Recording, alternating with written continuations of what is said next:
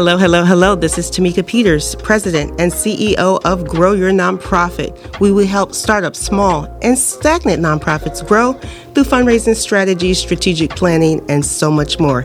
Guys, today you're in for a treat. I have Pace Center for Girls, both Lee and Collier counties. Sharon, she is with Collier County. She's the development manager. And we have Margo. She's also the development manager with Lee County Pace Center for Girls. But before we get started, I'd like to thank the sponsors of my podcast Hodges University with a campus in Fort Myers. Stay near, go far. They change lives for the better.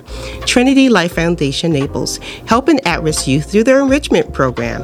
AVID. That stands for the Associations of Haitians Living Abroad. They just opened an amazing support center right here in the beautiful Fort Myers where they will help you with immigration support, utility billing, English as a second language, and so much more. Last but not least, Vax Truth. They received a grant from the CDC to raise awareness of COVID 19 and vaccine resources in the black and brown communities. So, guys, like I said, Sharon and Margo, how are you guys doing, ladies? Doing wonderful. Thank you so much for having us today. Thank you so much for taking the time out of your busy schedule, especially driving from Collier County, and Sharon. I, I, know I lived in Collier County 15 years, and it, it is quite a hike, but it's worth it. It was worth it, right? It is. I love coming back to Fort Myers. I used to live here, okay. so it's nice to come back every once in a while. That's wonderful, and I really have to thank Margo. She had the longest trek over here. It took her all of what 45 seconds yeah. to get here across the street, basically. Yes. Yeah, yeah. So she's one of our amazing neighbors here on Evans Avenue. So that is so great. So thank you, ladies, so much for being here. I know um, the nonprofit world can be very challenging with, with staffing and and uh, fulfilling our mission. So thank you so much for what you guys do. You guys do make a big impact in the community. So Pace Center for Girls, I saw that the organization has been around for since 1985 and mm-hmm. was founded in Jacksonville, Florida, which is amazing. It's a national organization with over 20 locations throughout the country, and I know there may be some talks of making it a, a global organization, which is really great. I also understand that you've helped probably over 3,000 girls annually and over 40,000 girls today. Mm-hmm. So, with that said, let's start with telling our audience a little bit about yourself, Sharon how did what's your background and how did you get into the nonprofit world? Yes thank you. Um, my background is actually varied. Uh, my career history was 30 years in the fashion industry before i um, shifted over to nonprofit work. Um, during the pandemic it led an opportunity for me to change my career focus. And when i looked at what i wanted to do it was really about i saw my resume was as long in doing nonprofit volunteer work as it was doing for-profit work work, and I said, now is the time to give back. And I had been partnering with PACE on their events for over 10 years, and it seemed like a, just a perfect fit, and they had the opportunity. And today actually is my second anniversary with PACE. So. Whoa, congratulations! That's so awesome. Yes. Wow. So, that's been really a remarkable, you know, obviously there's things to learn, but things to contribute at the same time. And, and it's been a wonderful journey meeting people out in the community and then just seeing the transformation that happens with our girls. Wow, that's that's amazing. So the girls are really fortunate because they not only uh, receive your your expertise with with development and, and helping raise money for the organization, but do you mm. also give fashion tips? We do have some. Uh, we just had prom this summer, so I was able to to help with the dresses and assorting, and I was able to get some community support for hair and makeup, and oh, so wow. using some different connections, we had an amazing day for the girls, and it was our first prom since pam- the pandemic started. So it was really a time for the girls. That sounds like so much fun. Margo, would you please share with us your background and how did you become uh, come to get into the nonprofit sector? So, I was born and raised here in Fort Myers, um, and I was actually out of high school, just started working at a, a local bank. I was um, doing mortgages actually, wow. and kind of hated it, not gonna lie. Wow. Um, and really, as I was doing that and out in the community, I was serving on different events, and I was actually volunteering at Pace. And I just started to realize, I think similar to you, like I just really want to give back to the community. Mm-hmm. I it's it's great being in this corporate corporate world, but I really just want to be um, serving the community and being out and involved and helping and giving back. And so I just started getting into development and you know knew i had been serving on event committees at the chamber and things like that. And so started working at the local school foundation um, and still volunteering at pace. And then it just again was similar to you also just kind of a natural fit. I had been doing events and helping so much around the center already. So i just um, yeah I came onto the team about five years ago now wow. So, yeah. wow that's really cool.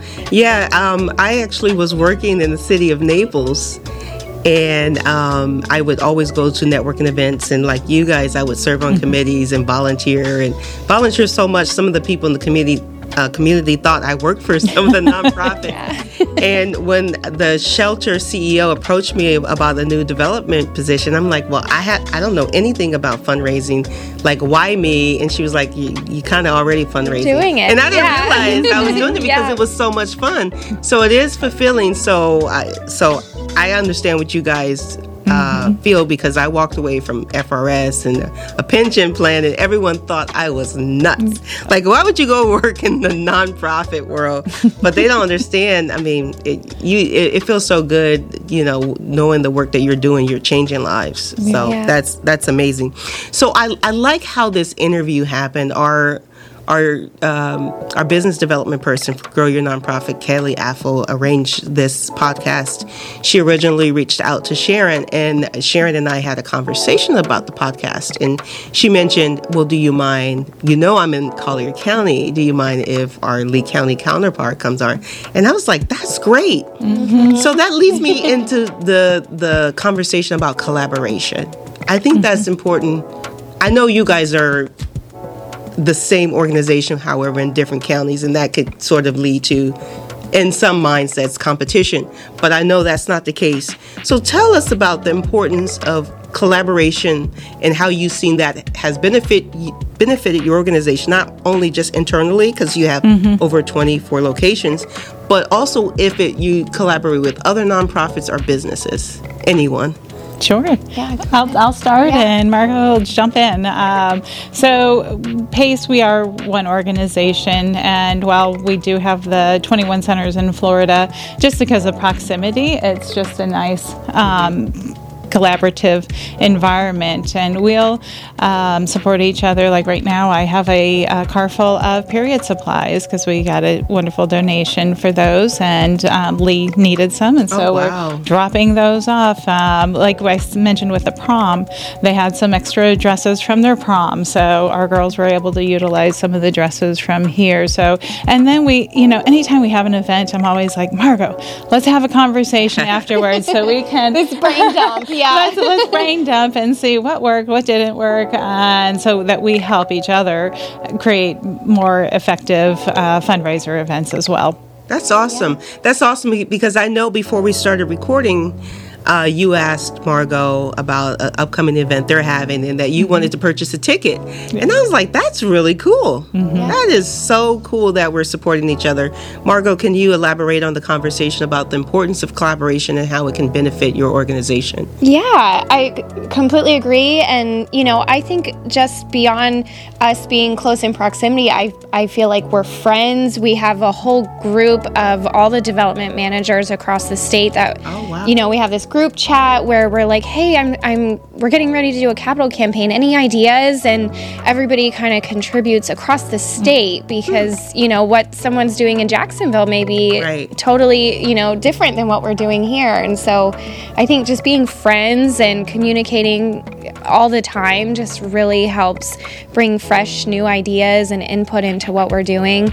And then you did mention a little bit too, just even outside of PACE, mm-hmm. you know, one of our our guiding guiding principles is creating partnerships. Right. And so that is just at the heart of what we do and you know we're all working towards the same collective goal of helping these these young women and these girls um, recover from whatever it is they've been facing and so if there's somebody else in the community that can be a part of that journey with us absolutely like let's let's do this let's help the girls mm-hmm. and and make it happen uh-huh. Mm-hmm. and, and and you know I, I think that does that come from the top because I know if leadership um, encourages that, that that makes a huge impact. Yeah.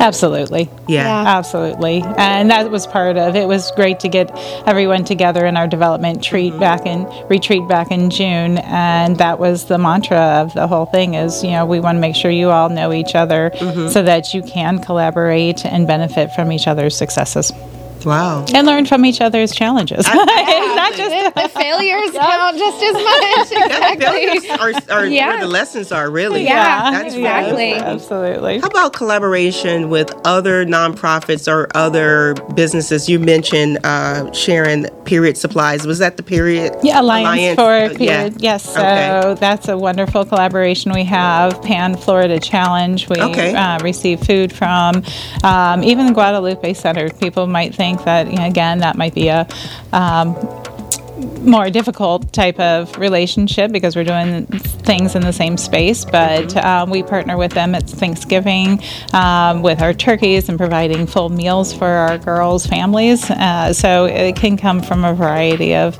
different networks. We are 100% open to partnering with anyone in that space.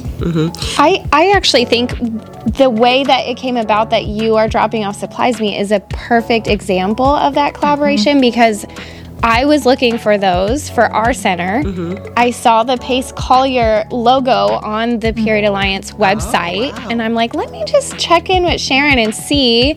She says, yes, actually, we have an overabundance of supplies. I'm going to see you in a couple weeks. I'll bring them. And so it that is like Yeah. the amount of times that that happens, you know, where it's just like, hey, congrats, saw your logo. Hey, saw you, you know, Leah's doing XYZ.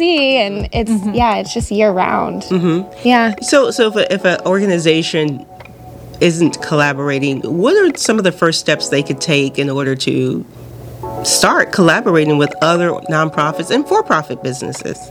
I think sitting down and having the conversation. A lot of the nonprofits that I've interacted with have I've met at networking events. So most of the time, you're not going to be the only nonprofit there. Right. Uh, volunteer expos is another one. The Naples Chamber does a big volunteer expo every November. Yeah. And you know, it's going around and saying, "Hey, what do you do? How do you, you know? How can we partner?" I like that. I like that. That's that's very good. The volunteer expo. I know that's coming up in November. Mm-hmm. Is it still at the Coastland Center. Mall? Yep. Okay, that's very November 8th. So we'll be there. So you guys hear that? November 8th, that's an opportunity for nonprofits to collaborate at the uh, expo in Collier County at the Coastland Center Mall.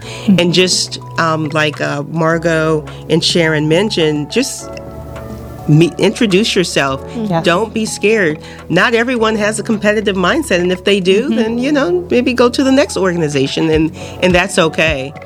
So so with that said, um, you mentioned Margaret, Margo. Uh, you have nine core principles, and then the, the principle to create partnerships. That's um, number eight. So another um, core principle I really like was number nine: invest in the future. What does that mean for Pace Center for Girls? I'll let you Okay. I mean, I can tell you what I think it, it means to me.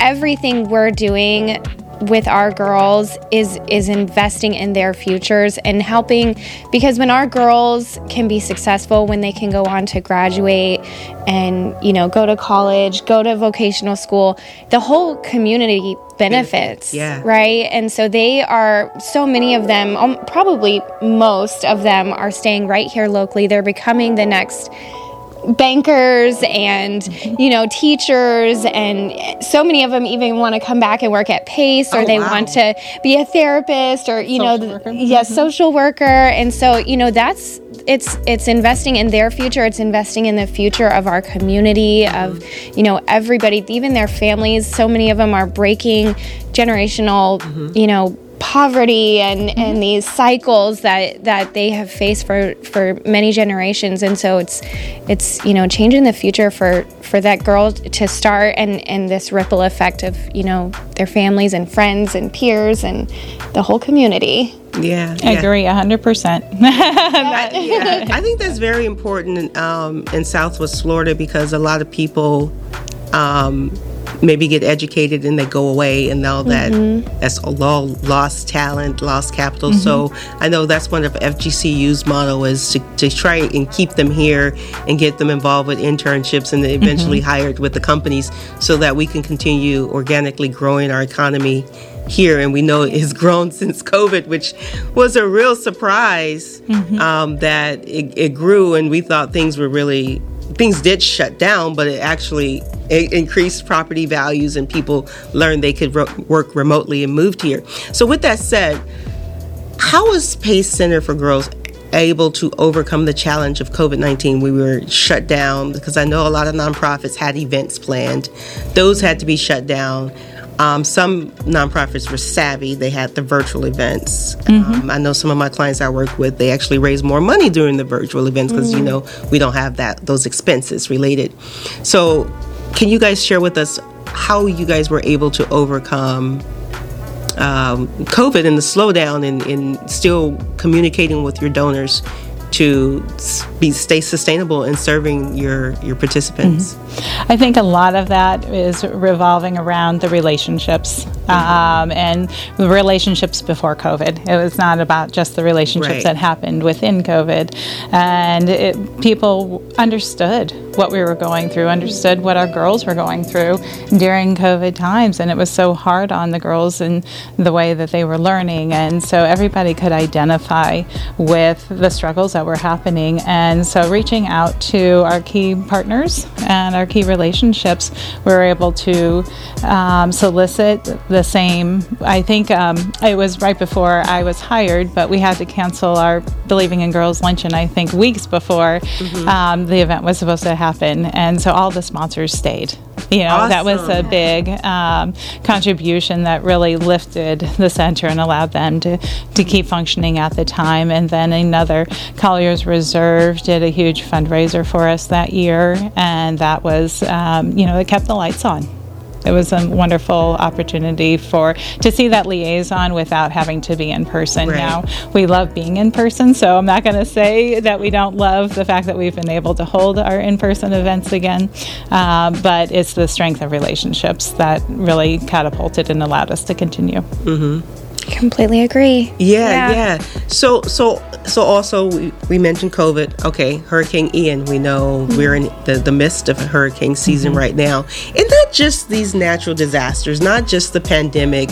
I think organizations, for profit and, and nonprofits, should always have uh, diversified funding so that you say stay sustainable because just like the stock market things go up and down. Mm-hmm. yeah. So margo with that said we're, we're specifically talking about hurricane ian. How was your organization able to continue communicating with donors and and not losing um, any donors and continuing with your program? Yeah i you said it diversified funding i think um, when you were talking that's i i thought our COVID changed. Mm-hmm changed the landscape of our fundraising i feel just at our center at least um, we we relied so heavily on events, events that was yeah. just the core of our fundraising model and covid changed that that that you know there was two two and a half years of just not a full event like we used to do. And so um, we've we've really shifted. We've got a lot more grant funding, um, a lot more corporate partnerships wow. as well has nice. really grown.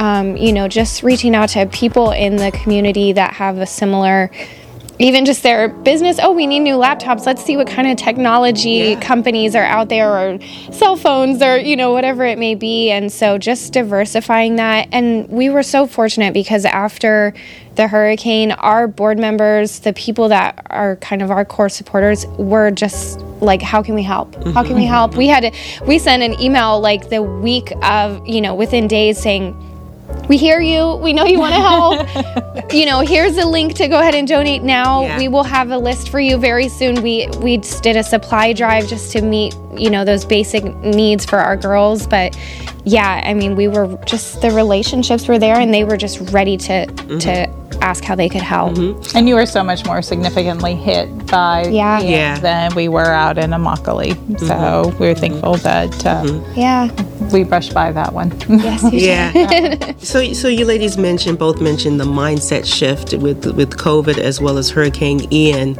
and but however you you're having the events. So tell me how your events are different now, and your because you mentioned you also share ideas after event um, to learn from you know the good, the bad, and the ugly.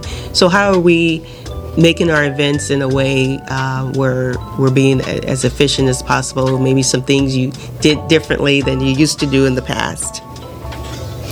I think our events are really celebrating the relationships that we've had. Celebrating the relationships because it, you know party, it's right? not yeah. just a party. It's obviously our, our luncheon highlights the girls, mm-hmm. and it's a really beautiful moment to to bring the community of Immokalee really into the Naples area, so mm-hmm. that people can meet and have conversations uh, with our girls and and be present. But it's also about uh, you know it's not fighting for. Um, people to attend, they want to attend because they've been with us, uh, right. uh, you know, through the journey. So that I think it makes it just one big celebration like of that. everybody getting together. I like yes. that.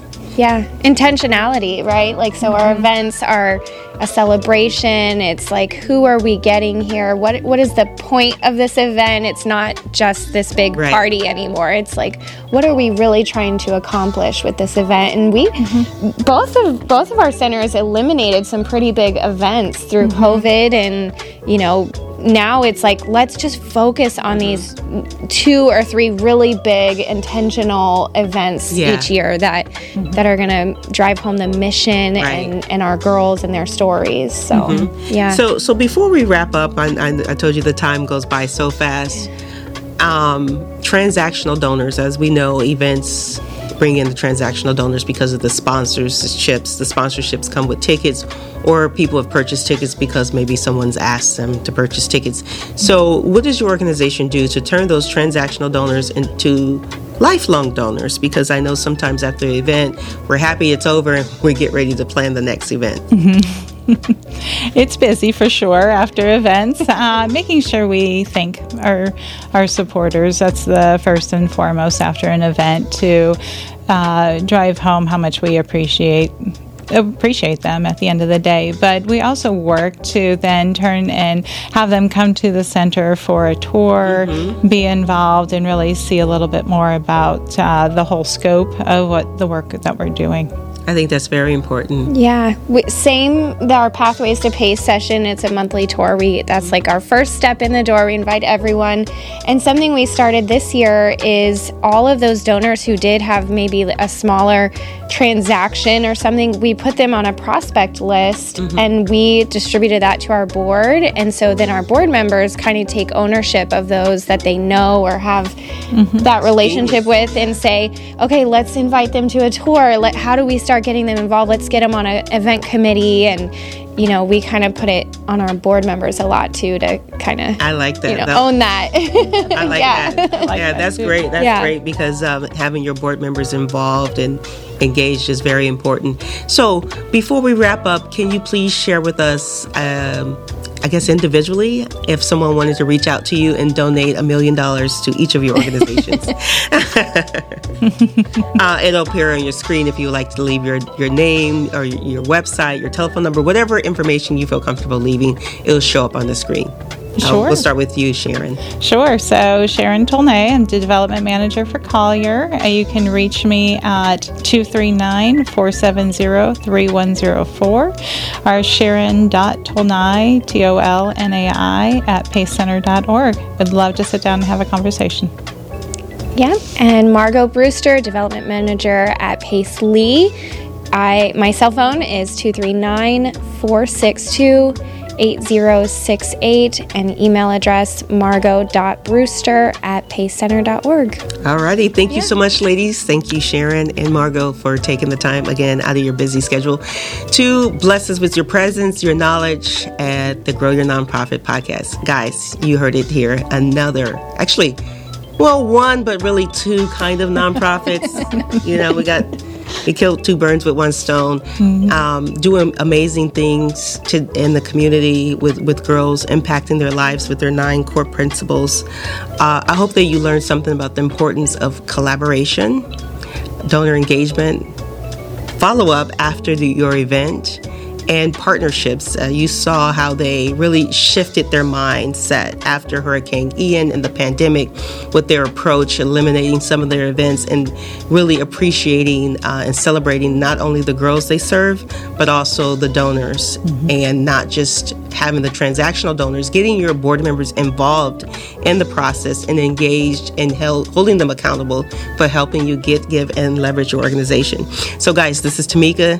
I hope you like and subscribe to my YouTube channel and stay tuned for more Grow Your Nonprofit podcast episodes.